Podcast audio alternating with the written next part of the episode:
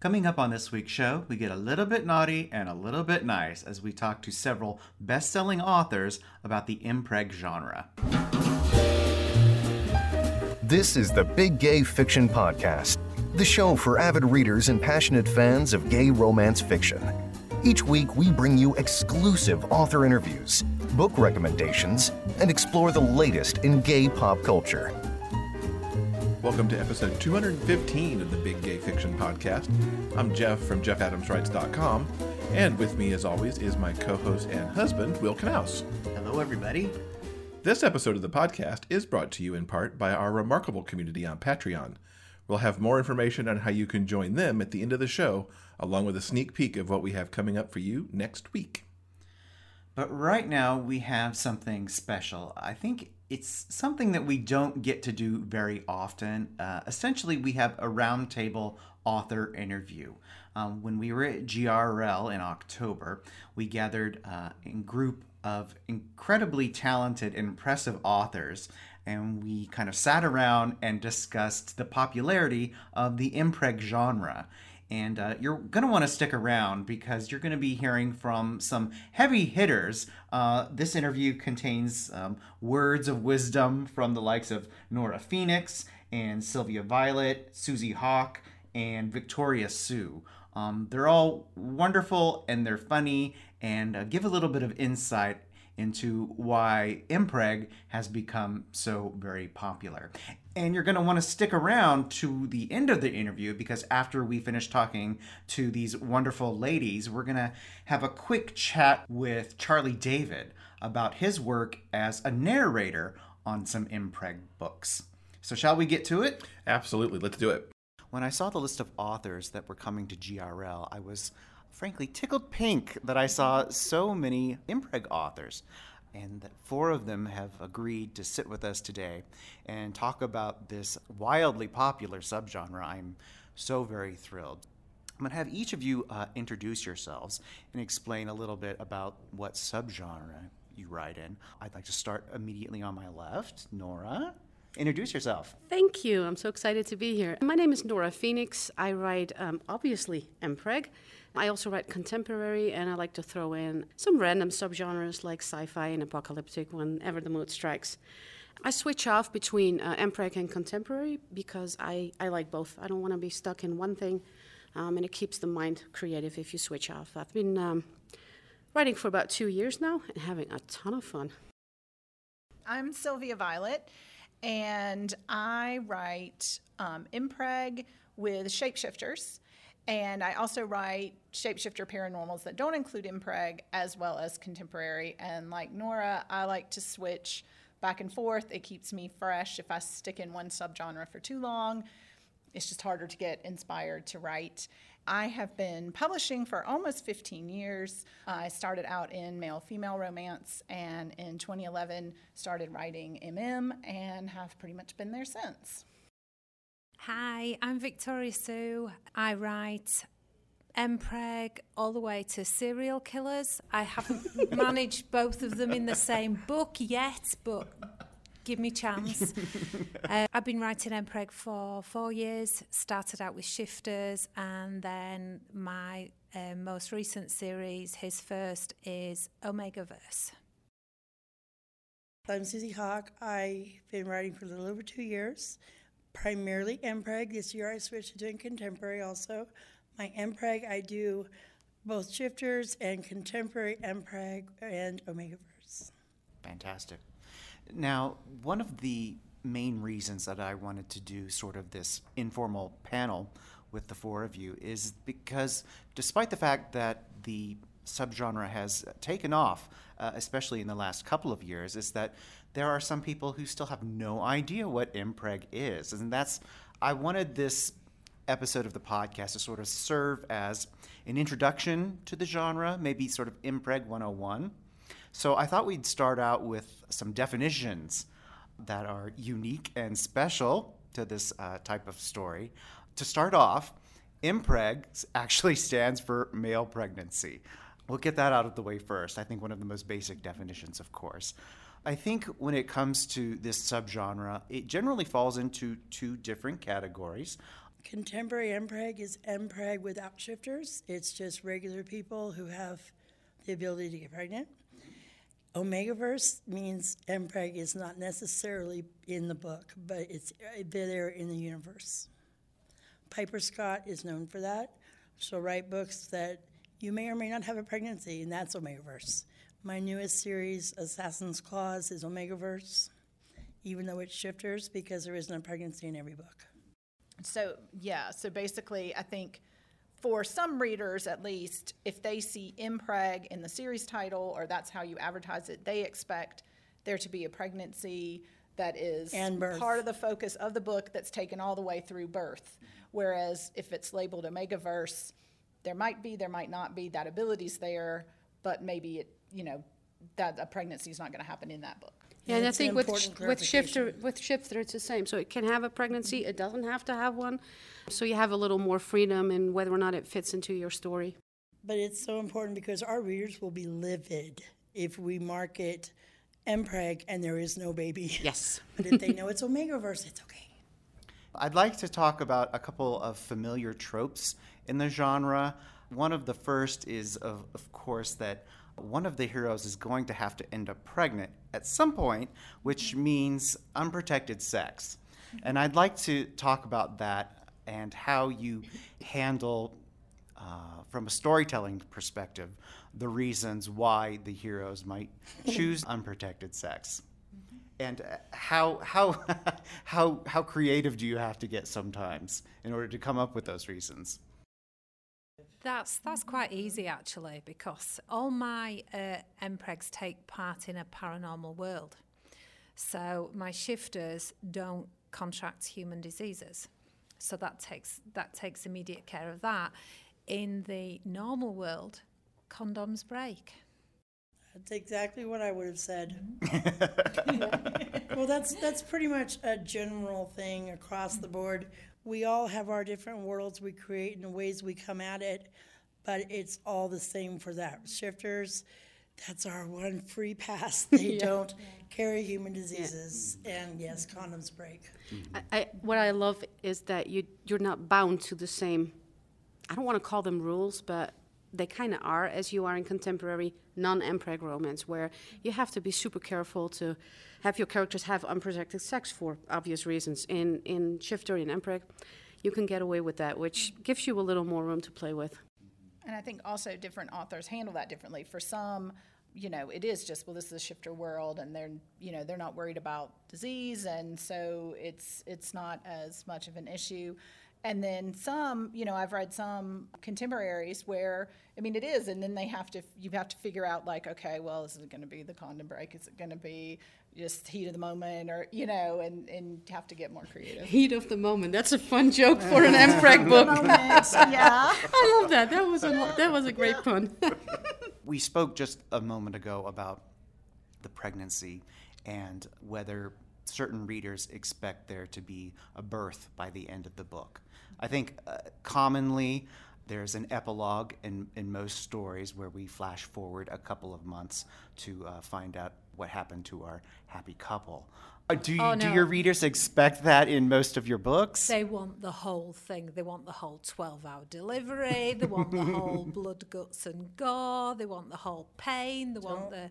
don't the stuff bad- that shit in the Yeah, no. epilogue if you want your miss that out, if you miss that out, you are in big trouble. They want the whole thing swollen ankles, high blood pressure. So, one of the reasons I believe that I became more um, known as an author is because I focused on the pregnancy and the delivery. And that was entirely accidental because I was in the hospital and I was reading MPreg books because I stumbled across it. I was like, well, this is interesting. And I'm reading the reviews, and all the reviews are like, they didn't show the pregnancy. And then I became hyper aware of that. Mm-hmm. So, when I started writing, I said, I've got to include the pregnancy. And in my first series, I didn't show the delivery. And everyone loved the series, but every set of reviews has at least one person saying, I wish we could have seen the delivery. So, And then you got you've got the problem of of the whole nine months mm-hmm. if you're going to choose that, which is an easy thing for shifters because I mean wolves kind of themselves give birth at like 24 weeks or something like that. So you can usually dial that back a little bit. Unless you're going to write a 300 page book, you can't do really do a Time nine jumps. month pregnancy or you need time jumps Yeah. or something like that. And sometimes the readers will feel cheated unless you give them a real reason for why it's happening in a short space of time. I, I think I get away with that a little. I have one MPREG series, it's a continuing series. I tend to bend the MPREG conventions a little, try to, yeah, not, not, not deliberately, but I play around with what was common a little. So my first books don't even have a pregnancy, the first two in the series. And the, that because it's a continuing storyline, I have the time to set up the, the pregnancy. I have the time to set up all the, the issues during uh, the pregnancy. For me, the biggest challenge, because it's a continuing series and I have a lot of pregnant people at the same time, is that I need an Excel sheet to keep track of um, due dates Delivery- and yes. delivery dates and what uh, age babies are. And my Excel sheet by now is uh, pretty damn complicated, but it's fun. Yeah. Yeah, it's definitely been a challenge for me at times with figuring out the timeline. And I, I've certainly done, um, in my Trillium Creek series, I do a lot of get to a certain point in the pregnancy, give them the pregnancy symptoms and all that sort of stuff, but then skip ahead and the epilogue is the birth scene. That works for me. And I also, it's a shifter series, so they have a six month Yeah. gestation. Same with me. yeah. If you've read my books, very many of them, you'll notice there's a pattern. I have three pivotal things that have to be hit in every book. We have to have the big aha, we discovered the pregnancy moment. We have to have the morning sickness or the clue that there's pregnant. And we have to have the sweet moment of the other partner rubbing his feet or his belly or being sweet and tender. You have to include those. And also, my shifter pregnancies, what you were talking about, how we can play around with it, I tie them to the real life animals' gestation rates Yeah. to make it shorter. So my wolves have three month pregnancies. I mean, it's we're Yeah. Makes it easier if you have shorter pregnancies. Because nine months in, in a book, um, you have to do some time jumps if, if a pregnancy is nine months. Definitely. Yeah, I So it actually makes it more took like different, like the six month time and made a little chart of converting that. Like, where would you be if it had been a nine month pregnancy? How many weeks Yeah. to hit that morning? that where you might get morning sickness, where you might start to show, where you might, Yeah, you or know. where, where it's detectable. And yeah, yeah, yeah, yeah, yeah, that's what I do. Did math. And math is hard. Math is hard. Susie, you brought up an interesting point. Traditionally, shifter books feature wolves, but of course, any kind of animal can be used in an MPreg shifter story. Can we talk about some of the different species that each of you have maybe talk used? about unicorns, don't you? I love those unicorn books so very, very much. In the genre, there is a startling array when it comes to uh, shifter stories, like the books that Susie has done with Piper Scott, The Redneck Unicorns, which I adored. How about you guys? Are there other types that you've explored in your stories? I am currently working on a dragon series in the middle of November that will start to be available. So it's a dragon shifter series. That's been really, you know, really interesting in dealing with the, you know, a non mammal shifter species um, and kind of figuring out the, the world building of that has been um, really interesting for me. I, I have my one series, which is kind of a cross between shifter and non-shifter because I've created a world where shifting is no longer possible for reasons. And then I slowly introduce a development, which means that they can shift again, but not everybody. So it's kind of a, I'm giving away um, spoilers here. Sorry. if you haven't read the books, I apologize. but I loved playing with that because you get to start out with I don't want to say regular people because obviously it's still MPREG, but you don't have the shifter capabilities, but you introduce them slowly. And I found it very fun to play around with that. But they are wolf shifters. So I've kept to as many of the wolf characteristics in terms of length of pregnancy as I could. In both my uh, Sirius Wolf series and my Alpha King series, they are all shifter wolf human pairings. That's that's. it- and I it- love that series. Yeah, and it's usually the the human that like often he doesn't know that werewolves exist, and then how the heck did I manage to get pregnant in the first place? and that's that's usually I like I like that. That's a bit of fun. I also love the series that Piper wrote with Virginia Kelly um, with uh, dragons, um, Megs, they call it, MPreg with eggs. That series was phenomenal. That was absolutely hilarious. Uh, great. Yeah, uh, very original. I love that.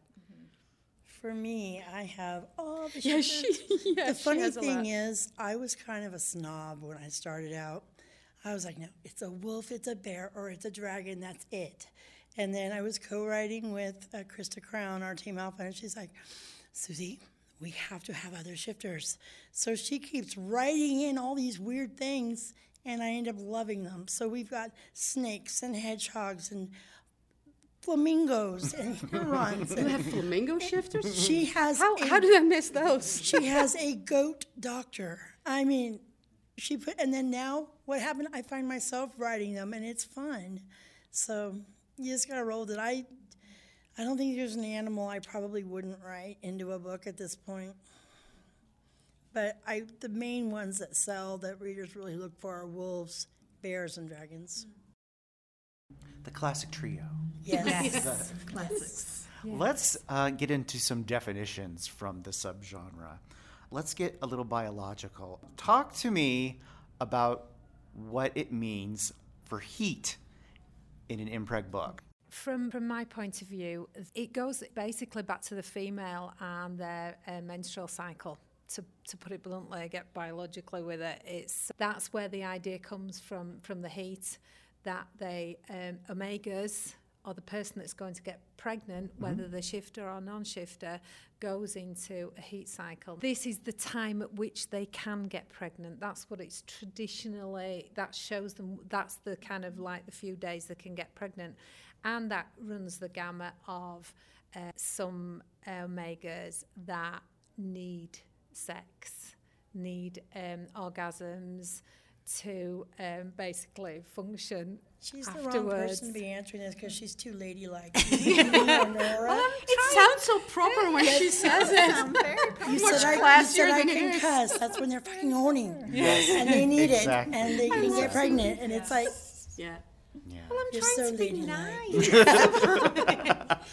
I think it depends on the way the author handles it because, you know, I've read MPreg where heat was just, you know, just the time that you're fertile. And maybe, you know, you'd be more interested in sex then, but it, it's just, you know, more like the time when women are fertile in our human world. But then I've read ones where they are truly like, completely unable to think, unable to function. And at that point, to me, I feel like it is. And so, you know, in my series, I, I set it up to where my characters make clear their consent before they reach that level of, yes. of being out of it. I had my guy in Lost in Dallas. He iced him down. He put ice packs all over him until he could clearly say, Yes, I consent. Also, in a lot of my books with heat, it comes on, you get your first heat when you meet your fated mate. So I don't think the dubious consent is as much of a thing when it's your other half of your soul. Well, in, in my series, it's, it's very much an issue because I've built a world where, and again, I have to be so careful not to spoil the whole series, but where there's uh, certain omegas who have a genetic mutation that makes their heat even more intense. And I wanted to do that on purpose. Again, eh, eh, MPreg is seen as, as maybe a light genre, but I like to put a little message in there. And I think eh, discussion about consent is, is a super important one. And it's one of the reasons why I put that in the book to be able to, to have characters talk about that. You're right, it is important. When I say I get irritated by it, I mean I get irritated when people just throw it around without Oh, really know. knowing what they're talking about. They don't really read MPreg, so they just throw it out there, and then that's when I get irritated. I am super protective, like come at me, bro, when it comes to MPreg, not because I write it, but because the readers are the most loyal readers of They any are. genre. They, and I just want to hug them all to my heart and just don't put down their genre. There's so much that we could go into, like alpha and omega dynamics, and as one of you mentioned uh, before, fated mates. But I want to ask for a definition of one more thing. Something Jeff just learned about today, as a matter of fact. He was talking to uh, another author of Impreg. Please say not. I, I want to. not. Yes, exactly. I was waiting for that. I would like to talk about the concept of knotting. And for those of you who are listening, I'm talking about knot with a K, K N O T. So, who would like to tackle this discussion first? I will. Susie, go ahead. I knew and- she was going to jump on that. I'm going to jump on it for two reasons. Because I have two different types of knots in my books. So, dogs knot, cats knot, they have their barbs. In the animal kingdom, animals get locked together so that the seed stays in long enough to impregnate. That's just how it's biologically set up. If we're writing shifters, it makes sense to have the knot for the same reason. And a lot of readers love the knot because as it expands and presses on all those lovely little places that humans have, it it's almost like being fisted after that point and it just it adds the kink that the readers love. But for me the knotting is about the connection because a lot of mine only true mates cannot. So when you're locked together after you've had sex you can't just roll over you can't just get up and go out and have a cigarette or go to the bathroom or whatever. You have to be tender and you have that moment of vulnerability. So that's what i love about knotting and then I mentioned the cat barbs. I have a lot of people ask me about this the knotting vortex. I have cat shifters where they have little nubbins that come out like Velcro or that with the sensitivity of nipples that go in a spiral and they get locked together like that and they come out and it's that's my version of like a cat barb and a knot and it's all in the same thing. I, th- I think what Susie says is very right. If you if you ask readers, and we do regularly ask our readers, you know, what do you love about MPreg? You know, they'll say uh, the babies and the pregnancy, and but knotting is one of the things Knotting they mention a lot. It's it's But I, I think it actually speaks to a deeper level, the symbolism, uh, that two people have to be so intimately connected for certain things to, to happen. And when you write in romance, you're writing a love story, that's, that's the whole uh, gist of the matter that, that two people not only uh, physically connected, but you know, they're, they're part of each other's soul, and that's what readers want to read about. They want to hear about the deeper connections and and how that's demonstrated. Yeah, I think it's really interesting. When I first learned about MPreg a couple of years ago, I thought like, what? But then I saw how popular it was becoming, and I said, okay, I'm to give this a try. And it was wonderful, and it was unique, and like crazy, super sexy. And I think those early days of MPreg, it was mainly focused a lot on the sex. And I think in the intervening years, stories have become a little bit more complex and it's more about the romance and the connection. As you were just speaking about, Victoria, I think that's what readers have really started to connect with and why they're so loyal, especially now. There's just been a, remarkable surge in popularity in this particular subgenre. And I wanted to ask you why is it so popular with readers now? I think right now a lot of readers are looking for things that make them feel good. Mm-hmm. I think a lot of people are looking uh, enjoy that aspect of like a book that's going to end not just with a happily ever after but with a happy family especially a lot of people who maybe their own family is not happy. And so while certainly not true of all MPreg but a lot of MPreg books are fairly there, there's a lot of sweet romance or sweet moments and those connections like like you were saying No serial killers. no serial killers except in her. the, the, you know, like I said, it doesn't speak to all, but I think a lot of people have come to rely on that genre as a place that they're going to get a book that's going to make them feel really good in a time where a lot of us are feeling really uncertain. Yeah, I, th- I think what you're saying is very right. A- A lot of MPreg books also have that theme of found family. Because we mm-hmm. often write about either packs, which are most of the time not related by blood, but more related by pack bonds, you kind of have that found family. And as we all know, not everybody has that in their real life, and, and we all read to, to escape. And I think it's a happy escape for readers to read about something that maybe they would want to see in their own lives, that makes them happy, that, that just, you know, distracts them from the realities of life. And that's why I read it too. Plus a hot guy and holding a baby. I mean, please. There's that, obviously. There's that. Some of my MPreg author friends and I, who we're in a chat group where we all exchange ideas and brainstorm and chat together. That's one thing that we all come back to is the thing that's great about MPreg is it doesn't matter whether it's male male, female female, male female. If two people love each other, they can make their own family, and one partner has the Yes. ability. I'm curious. Susie spoke to this earlier that she started reading MPreg when you were uh, recovering in the hospital. How did you each individually discover MPreg and decide that you wanted to write it? My first MPreg was super weird. I can't remember the title. I was reading MM Romance, and it came recommended on Amazon. I, I think through Kindle Unlimited probably, and I started reading it, and I didn't understand one bit of it. It made completely no sense. They were talking about alphas and omegas. I didn't know what knotting was, and I was just completely lost. So then for a while I didn't read it, and then uh, Susie started writing it, and we connected pretty early in, in our careers. And I started reading her books, and I was like, okay, this I can get into, this I love.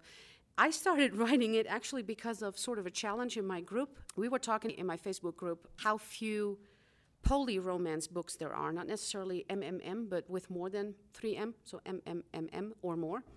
and my my readers kind of challenged me like, Nora, you need to write a story with four men. So my mind went spinning with that, and that's how my MPreg uh, series was born. Because for me, four men, I wanted to have a situation where they needed each other, not just emotionally, but physically needed each other. And to me, that was almost automatically linked to MPreg. So I came up with the first two books in my Irresistible Omega series, where there are four men, two alphas, one beta, one omega, and I loved it. I still I still love writing it, and I still love reading it. So yeah, these authors I've all read, and much more. Fantastic. For me, actually, this may show how kind of stubborn I can be at times. I got started reading it because there was sort of a, a thing on Facebook where somebody was bashing the genre. And I was like, you know, I've never read it, I've never been sure it was my thing, but now I am going to read it and I'm going to get some recommendations and I'm going to see what this is all about because I don't like seeing any part of our larger genre put down in that way. And I loved what I read, Nora's series and several other series. And so then I had been writing contemporary for a while and I wanted to write a paranormal series. And as I started thinking about a wolf shifter series, I was like, you know what, I'm going to make this an MPreg shifter series because I'm loving this. And that was kind of where my reading energy had been. And so I wrote my Trillium Creek series out of that experience. Fantastic. And Victoria Sue? I wrote my first MPreg in 2014, um, and I had a couple of arguments with my publisher over making. Uh, it's a seven-book series, and uh, it's it's a continuation. There isn't a birth in every series, and my publisher at that time wasn't sure it was going to sell, but it did. you, you proved them wrong. Yes, You I did. did, Yeah. good. And I, I honestly, um, I'd heard of the concept, but I'd never read one before I started writing one. Where do you think this subgenre is going? I think what's kind of wonderful and interesting about MPreg is that while there are certain things readers might insist on when they pick up an MPreg book, there's so many different directions that you can take a story. You can have like alphas in space, or you can do a sweet small town story about a Omega school teacher who hooks up with the alpha jock he knew 10 years ago. See, now he's just giving us plot bunnies, really. Please write that book. Alphas in space. But, I mean, um, it sounds kind of cool. I like that. You can have that. I'll take the school teacher. Or we could write together. There are so many different avenues that you can explore. Where do you think the genre is going? I see it going nowhere but up because my friend Ann Katrin Bird, she writes MPreg. She was told five years ago that MPreg was on its way out. It was dying. It was a dead thing. Go away from it. Don't do it anymore. She stubbornly persisted in her Ocean Port series. It's fantastic. And she was one of my people who got me more into it. And since I've been writing in the two years a little over two years that I've been in writing MPreg, I have noticed the quality has increased, the amount of authors has increased. It used to be you could name off the MPreg authors off the top of your head. Now, good luck. There are so many and they're so varied and they're so talented. And we're just growing every day and we get new readers every day. My reader group on Facebook, I've got over 2,100 members. I have a huge newsletter of followers who all love MPreg, and I keep thinking, oh, but they've read it all now. I've done it all, and then I'll write a new book, and someone will message me and tell me that thanks that they just discovered MPreg because of that book. So there are new people coming in every day. So we're just going to keep growing and exploding because the quality that we've brought. My big thing when okay, I'm going to go off on a tangent. I'm sorry when I came into MPreg, there was so much stuff out there where it just wasn't good. it was crap. It wasn't edited. It wasn't complete stories. I mean, you'd pay two ninety nine and get sixty pages, and they're kissing one minute, and he's giving birth to a basket of kittens the next. Come on. So I was like, you know what? I'm going to do this, but I'm going to give quality yes. because that's what I wanted to give my readers. I wasn't going to charge them for a book if I didn't feel it was a quality story. And I really feel like myself and my peers are the ones who have brought it up and made it more. The readers expect quality because they've been taught to by us because we've given more quality to yeah, it. Yeah, we raised the bar. I think Big I think with with any genre, as soon as something becomes popular, people will jump on it and some people will jump on it just to make money. And for a while, MPreg was seen as a quick way to make money, which means that people just, like Susi said, they just put out crap just in, in attempts to make money. And it has given MPreg uh, a bit of a bad name for a while, but like Susi said, I'm really proud of uh, the way it's grown. I am so proud, and the quality authors.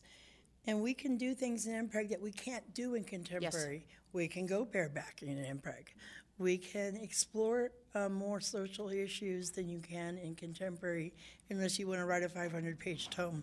Yeah. so, you know, we, we deal with social justice issues in so many books, and we throw it all out there and we expose it and we bring it to light and we, we give the healing ending and the happily ever afters, and it's just, you know, it's getting better and it's going to keep getting better. Although I have to say that idea of alphas in space. I mean, that I, we could. We, okay, we have, we I, have space empire. I can't, and let me tell you why. I grew up watching the Muppet Show, and all I heard from that was pigs in space. but just right there shows like there's so many places you can go with yes. it. So you you know the whole concept of the alpha, beta, omega world, the whole idea of the pregnancy and how the pregnancy is handled and how long and you know how does it differ from the real world and there's so many combinations that you can make and so many creative ways to handle it that i just you know there's all kinds of yeah. stuff that hasn't been done yet no as well as readers that want the same kind of story that they've had no just just like it, uh, contemporary keeps evolving um, MPreg does does the same. Like you said, there's no ceiling. We haven't done everything we can yet, not by yeah, far. It's not going anywhere anytime nope. soon. No, no, no. Quickly, I wanted to talk about something Victoria Sue brought up. Is that most publishers either don't understand or aren't interested about MPreg in publishing it. Practically every author that writes MPreg that I know of publishes independently. Can you talk a little bit about what it was like, whether it was a burden or a joy when it comes to taking your own career into your own hands and uh, self publishing these kinds of stories? I've never even considered uh, going for a publisher. Mm-hmm. I used to publish or used to write nonfiction under a different name through a publisher, and despite you know working my ass off, uh, the bottom line is is it's not zero, but it's very close to zero. So my experiences, and this was a you know a reputable publisher, and they were great guys, but it's just that it goes through so many layers. Is that you end up with very little. So when I started writing fiction, I had already decided I'm going to do this myself. It gives you incredible freedom. I love the idea of having full control. I can uh, choose my own covers. I can choose my release dates. I can uh, choose whether I want to do sales. I can do my own marketing. I like that, but I'm a control freak, so there's that. Yeah, I had already been self-publishing in other genres before writing MPreg, and uh, like Nora, I really like the control that it gives me. There are a lot of pieces to put together when you're doing everything yourself, but there are also tons of amazing industry professionals to help with that, and so I'm very happy as an independent publisher. Um, yes, yes to what you two just said, but I think bluntly put, put as well, a lot of MPreg authors publish on KU, and Yes. publishing houses cannot compete with that price structure. So that's, that's a you know a basic monetary reason as well.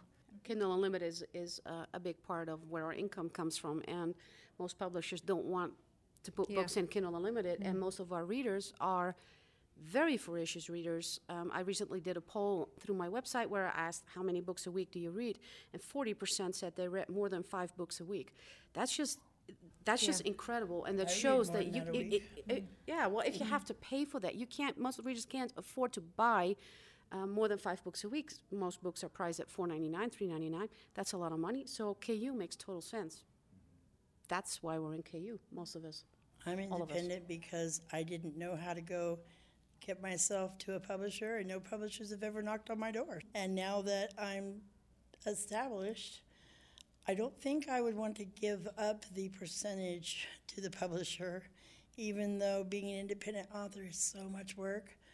The control is good. I like to know that I have my cover matched to my character and that I've Yeah. I've worked really hard to build my brand. I've worked really hard on every part of my business. So yeah, I will I will stay right where I'm at. I want to talk about the fans. Readers who love this genre, they love this genre. And at GRL this year, the four of you took part in a baby shower. And that room was packed with passionate readers. It was crazy. All of you giving away prizes and playing party games. It was absolutely wild. I'd like for you to speak a little bit about your fans and especially the kind of camaraderie that you're able to build around the worlds that you create, whether that's through newsletters or through reader groups on Facebook. What are fans of MPreg like to uh, interact with? They're so much fun. they are so full of excitement for it. Coming to GRL, this was the first time I ever met readers because I've, I've been on the other side of a computer screen until now. So I come here and they come up beside me and then, then they see my name badge and they do a double. You're Susi Hawke, and they start shaking or they tear up and they're hugging me and they're like, "You don't know what your books have meant to me." And then they're telling me stories like they're going through chemo, reading my books, or they had a death of a parent and got through their grief reading some of my books. And it's just, and what it meant to them. I was crying right along with them, let me tell you. And it's just, oh, the fact that I've touched their lives with my my silly little books, you know, but it's amazing. It's a good, it's an important thing to know that you've spread a little joy into the world and the fans suck it in and give it right back.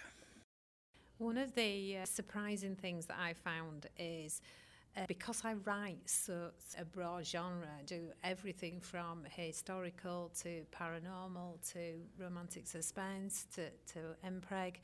I have bloggers that will usually start their review with, Well, I don't read MPreg, but. And you know when you get the but, you've got another reader, and that's that's that's Is that what that means? yeah. for, for that you, you've yeah. got them hooked, most Yes, definitely. But the, the and the groups are very much the same. Uh, they will join your group because they liked they, they liked an MPreg book they wrote, or they like um, a shifter series or urban fantasy, and then they suddenly find out that you do other things as well. But because they trust you as a as a writer. Because you already delivered it once, they will try out other things, other mm. genres like mm. MPreg that they would never, ever have considered. But if you get the trust of the reader in the first place, then they will follow you in a different direction.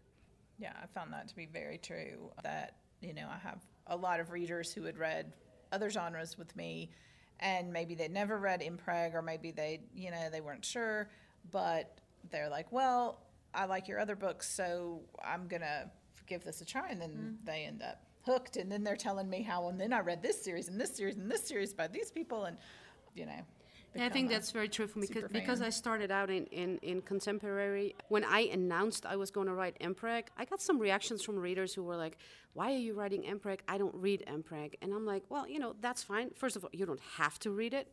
I kind of saw it as a challenge if I could persuade them to start reading MPreg. And um, I'm quite proud of the fact that I brought quite a few of my readers as newbies or virgins into the MPreg genre, and now they're hooked.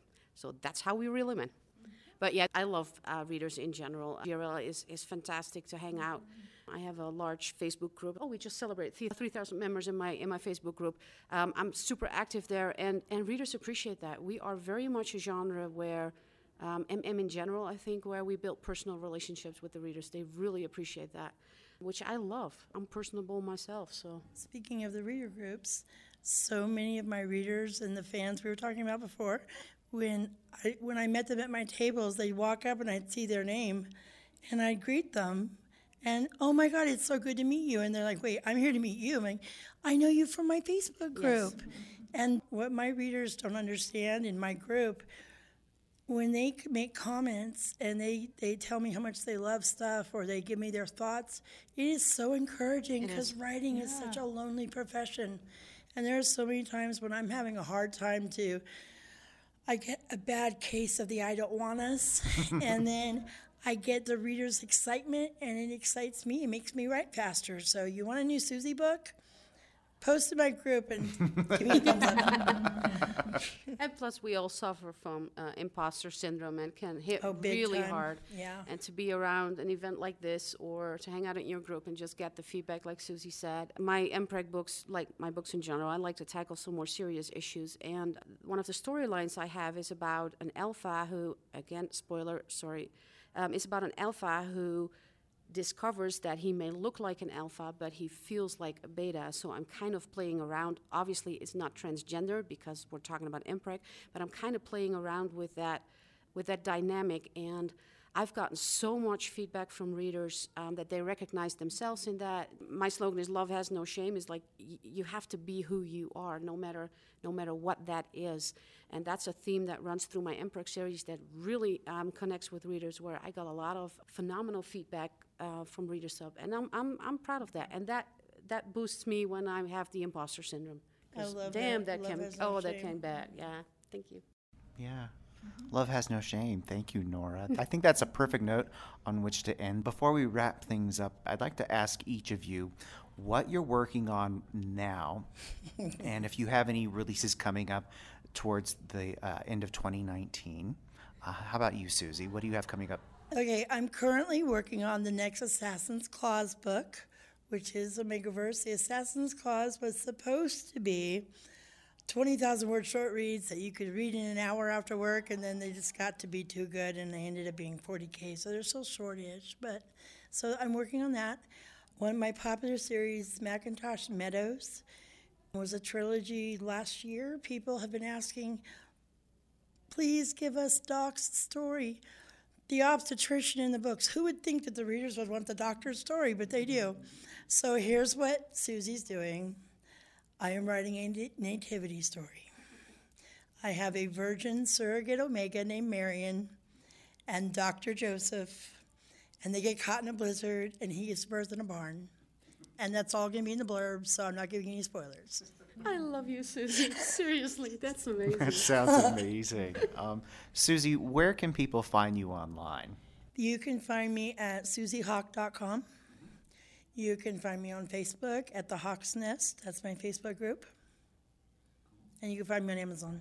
Fantastic. Victoria Sue, what do you have coming up next? I'm supposed to have finished a series. Alpha King, Alpha Heir, and Alpha Prince is supposed to be complete.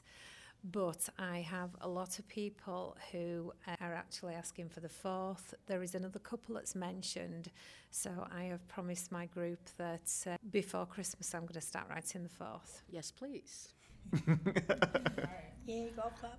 Fantastic. And you can find me victoriasue.com, uh, Victoria Sue's crew on Facebook, um, and just wherever, Amazon. Yeah, Yeah. people will definitely look you up. Sylvia, how about you? So I have two things that I'm working on right now. One is an MPreg series, The Dragon Shifters, that I mentioned. And the first one's called The Christmas Dragon's Mate, and that's coming November 15th. And then there'll be three more books in that series, which I would love to have out by the end of the year, but at least shortly thereafter, they'll all four be available. And then I'm working on Paranormal Wolf Shifter series. It's not an MPreg series, but the second one of those, which is Bodyguard's Bite, will be out November 8th. Fantastic. And where can people find you online? Um, at sylviaviolet.com. Um, my Facebook group is Sylvia's Salon. And then, of course, I'm on BookBub and Amazon and Instagram and all around. Terrific. And how about you, Nora? What do you have coming up? I just released the seventh book in my Irresistible Omega series, Alpha's Obedience, and that story was not finished in that book, so that's going to continue in Omega's Power, which I should have had finished, but there was this little thing called GRL that costs a lot of time. It's a lot of fun, but time consuming. So, Omega's Power will hopefully release uh, within the next two weeks. That will be it for MPREG for this year, but next year I'm continuing that series. I'm probably going to start a spin off and maybe hoping for uh, some collaboration projects. and readers can find me at noraphoenix.com. My Facebook uh, group is called Nora's Nook, and I'm pretty much on all social media, really. Should probably cut down a little. So much to look forward to. My TBR is climbing mile high by the second. Thank you so much to the four of you for joining us. It was an absolute pleasure. You're welcome. Thanks Thank for having you. us. for Thank you for having having us. us. Well, right now I am sitting across from multi hyphenate Charlie David. He's, of course, does absolutely everything writes, produces, directs. He's an amazing narrator, and I wanted to quickly talk about one of his recent projects. Charlie, you have lent your voice to an amazing series by Angel Knots, the Omega Celibacy Club. What did you think when the manuscript for that first book came across your desk?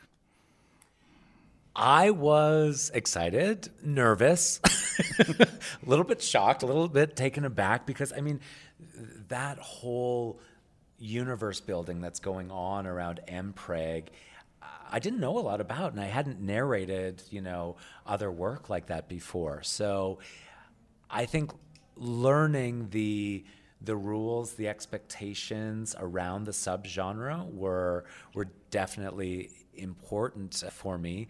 But I was excited. I was excited because it's so whimsical and wonderful and silly and ridiculous, but you know, at the same time the characters themselves, everybody they're living their life and, and you know what they care about and, and their their motivations they take very very seriously, which is I think you know imperative to to a good story at the same time. Mm-hmm. So it's fun, like you like you mentioned. There are a lot of characters, and I never claimed to be a a voice actor, a, you know, a person who can do a bunch of very nuanced, specific voices. I kind of say I can kind of do a southern, I can kind of do a British, I can kind of do you know an alpha and an omega, uh, you know, in, in timber for you. But that that is the the challenging thing in doing voice work is how do I take this story that's not always written with it becoming an audiobook in mind, right? Like often the the writer is they're they're just writing, right? And then that's our job to come in and try and make sure that there's correct pauses, breaks, inflection, speed, timbre differences that can be little clues to the to the listener. Because the author is primarily thinking of the reader, but you, as the narrator, need to think about the listener in that Right. particular aspect. So, Absolutely. And it's not always as simple as, you know, Jake said. And then Simon replied, right? To flag to the listener, okay, this is who's this is who's speaking now often, especially as as you get into and an exciting or dynamic scene, people are going back you know very quickly without those qualifiers in place Mm-hmm. but it's super sexy like i love i mean all these ideas of kind of the the the uh, you know anamorphism that that goes on too with the you know swelling of a penis inside and then it stays in there and oh my god i need your seed and it's going to do this and that and then you know all the pregnancy stuff that you know these young guys are going through it's it's hilarious and wonderful and i think a really it's a fun exploration as a dude to go through to read about and to imagine as well because I think we all try to be empathetic with the women in our lives, but reading something like this just kind of helps take it to that next level where you go, "Oh my gosh, like what you do is amazing." exactly, exactly. Well, from what you've just said, I think you have seemed to be pretty open about the experience. I mean, before you read Angel Knott's work, had you ever even uh, come across any MPreg before, or was it a, a completely brand new concept? It wasn't brand new because let's see, I think it was about 2015. I did a film. I acted in a film uh, titled Paternity Leave, and it's uh, a comedy by Matt Riddlehoover, is the director and, and screenwriter of that. And in it, my boyfriend, on the one night we switch sexual positions, a drunken night, and he ends up pregnant. and then it's happening everywhere. Then suddenly men all over the planet are getting pregnant, and we're trying to figure out what's going on. So that, that was really fun and ridiculous as as well. And I use ridiculous in like, you know, the very highest praise, best best context in both Angel Knott's work and and Matt Riddlehoover because I think it's fun. Why not go to these places that are outside the norm? Mm, exactly. I think specifically when it came to the books and the characters in the Omega Celibacy Club, I have the hardest time saying celibacy. It's, I can't do it either. it's I've tried really tongue hard. twister. I've tried to live it. I've tried to say it. I can't do it. exactly. I think what that particular series has that makes it kind of special is is that it has uh, a lighthearted whimsy, but also there is uh, kind of uh, an authenticity to the way these young men are trying to make it in the world and live their lives, and also it's like crazy smoking hot when it comes to work that has uh, so many different elements to it, how do you tackle something like that? Do you just take it page by page, or Yeah, I mean, definitely as I get into the subsequent books, it's easier to do that because we have a lot of recurring characters and a lot of, you know, I kind of understand the world that's been mm-hmm. built, right? But at the beginning, I definitely need to do some reading ahead and really like understand what is going on, who are these people, even the power dynamics, right? Because a lot of gay romance is written in a much more kind of equal partner. We come to either side of the table and mm-hmm. decide to get into this. Not not everything, right? I don't want to generalize, but Yeah. a lot of it is done in, in that way. And in this alpha omega verse, there really is, you know, there's there's the alpha, right? And mm-hmm. what does that mean?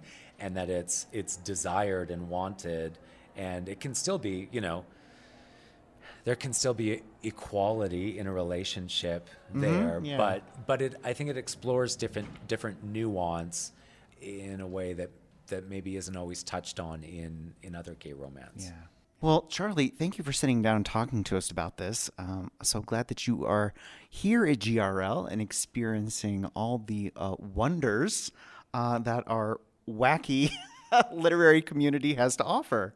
Well, thank you. Thanks for having me again. Really appreciate it. This week's interview transcript is brought to you by our community on Patreon. If you'd like to read the author interview for yourself, simply head on over to the show notes page for this episode at biggayfictionpodcast.com.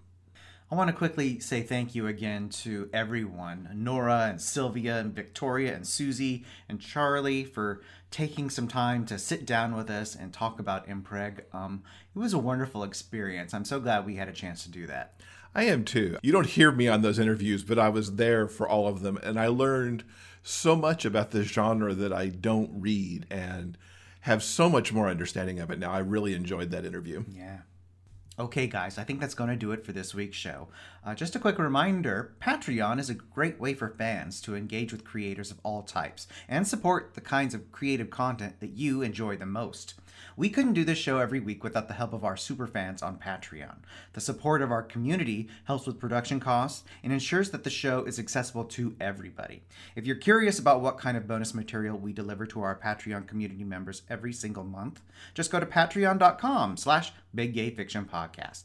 Now, coming up in episode 216, Charlie Cochet joins us as part of our series of interviews with Coastal Magic featured authors. It's always a delight to talk to Charlie, and we'll find out what she's got coming up between now and Coastal Magic in February. Yeah, definitely looking forward to that. Okay, guys, remember no matter where life takes you, the journey will always be sweeter when you have a book. Until next time, everyone, please keep turning those pages and keep reading. The Big Gay Fiction Podcast is part of the Frolic Podcast Network. Find more podcasts you'll love at frolic.media slash podcasts.